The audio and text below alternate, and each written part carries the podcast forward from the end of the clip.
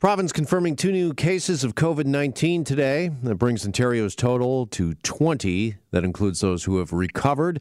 A further 45 are said to be under investigation. And Prime Minister Trudeau, not too long ago, commenting on the latest regarding COVID 19. Have a listen. I think we do need to be uh, alert to the real, very real challenges that the coronavirus is placing. Uh, I can uh, reassure Canadians that here in Canada the risk remains low, although uh, we continue to monitor very closely and carefully uh, what's going on overseas. We work very closely with the World Health Organization. Our decisions are based on science. All right, Prime Minister Trudeau earlier today. They are also uh, monitoring, of course, the financial effect when it comes to a COVID 19. And we have word this afternoon that in response to that, perhaps the Bank of Canada is feeling some pressure to cut interest rates. Here's our personal finance expert, Rubina Ahmed Haq, on that part of the story for us here on Global News Radio 640 Toronto. Rubina, good afternoon. Good afternoon. All right. Uh, first off, uh, why would the bank uh, be looking at cutting uh, interest rates as uh, COVID 19 has an effect on the markets? Uh, what would that do? Well, the bank is always concerned about people not wanting to spend. So we really rely on people going out there spending their money on everyday items, buying homes, buying cars, taking loans. And if you make money cheaper, then people are more likely to spend money. Uh, right now, there's a lot of concern about where should we be investing our money. Uh, there's a lot of people are stockpiling items, and so they're not going out to the grocery store as much. They're not buying everyday items as much. Um, so this really is going, if they do decide to cut, is just a reaction to um, a, a fear in the market that we could see people just staying home and not spending money, and they want to avoid that. All right. What sort of measurements would they use to uh, gauge the uh, effect and the reaction to uh, the market and the Canadian economy to COVID 19? Would they be looking at something like GDP? Oh, yeah, they would be. And they also would be looking at business sentiment and consumer sentiment. So, how likely are businesses to hire people during this time? How likely are businesses to do, um, to, uh, to invest in their, in, in their business, to grow it, to scale it? Um, consumer sentiment, you know, how likely are people out there going out and buying big ticket items? Um, a lot of those uh, a lot of those people may not be doing that if uh, if they're worried about COVID nineteen, if if they're concerned about um, whether they should even be going outside. They, all those things play into the fear. There's also the markets, which we saw fall last week um, uh, considerably, even though they have recovered somewhat this in the last two days. Um, when money is cheaper, markets tend to rally, and that is, is, is good for business overall. All right, here's maybe a stupid question, but I'll ask it anyways. Uh, how would they know that it's COVID 19 that is affecting the economy? Uh, you know, it could just be that uh, we're hitting a bit of a uh, recession or a downturn uh, in the economy, no? Um, it's not a stupid question. It's the exact same question I think most of us are asking. Like, is this just a catalyst to what we were expecting, anyways?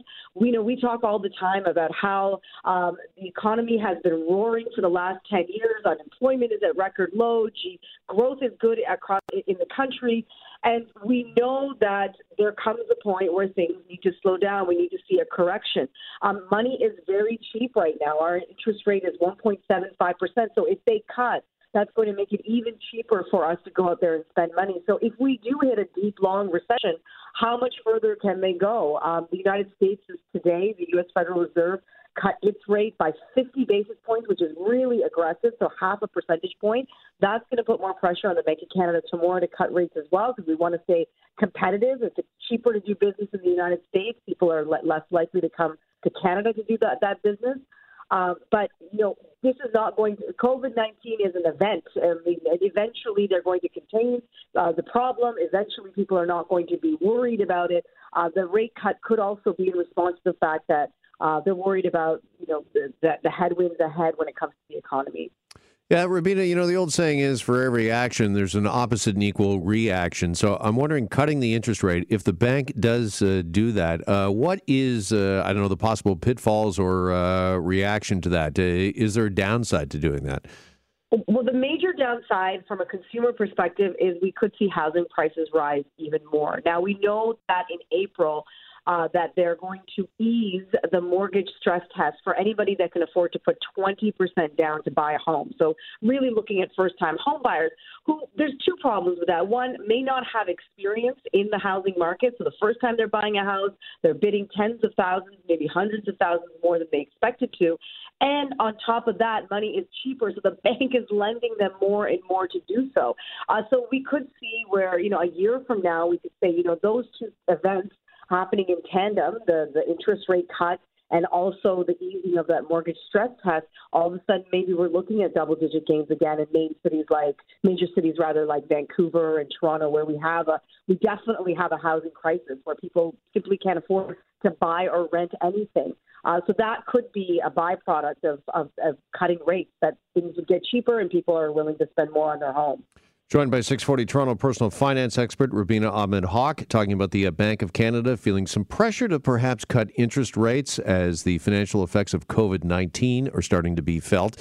So, if uh, Rubina, the Canadian economy was a sick patient, then do we have to worry about what the antidote the antidote is? And if, is it interest rates? Is it something that uh, might be good in the uh, short term, but long term uh, might be uh, you know bad or even deadly for the patient? You know, interest rates are a really um, easy way for the Bank of Canada to uh, keep uh, their main focus is to keep inflation at 2%. So the last thing we want to happen is that inflation goes out of control. And so a, a loaf of bread was $2 this year, and next year it's $3. So it's gone up by way more than 2% over a year's time. We've already seen prices for everyday items uh, climb quite considerably uh, because money is cheap. Uh, even though inflation is in check, you know, everyday items are still um, still more expensive. A lot of people are saying things like groceries and other items are just more and more uh, harder to afford. Uh, but you know, the the Bank of Canada is not so concerned with COVID nineteen or other you know other other uh, concerns that may just be market events. They're really just concerned with keeping inflation in check and making sure that money is liquid, that there is money available in the markets, which is kind of what happened. Well, it is what happened back in 2008, 2009. People stopped spending, and so bank central banks around the world cut rates. Uh, quantitative easing was a word we used a lot back then. Cut rates so that they could get people really out um, and, spending and making sure that the you know that, that the economy is is moving along. All right, personal finance expert Rubina Ahmed Haq with us here on this Tuesday afternoon. Rubina, thanks so much. Really appreciate it. Thank you.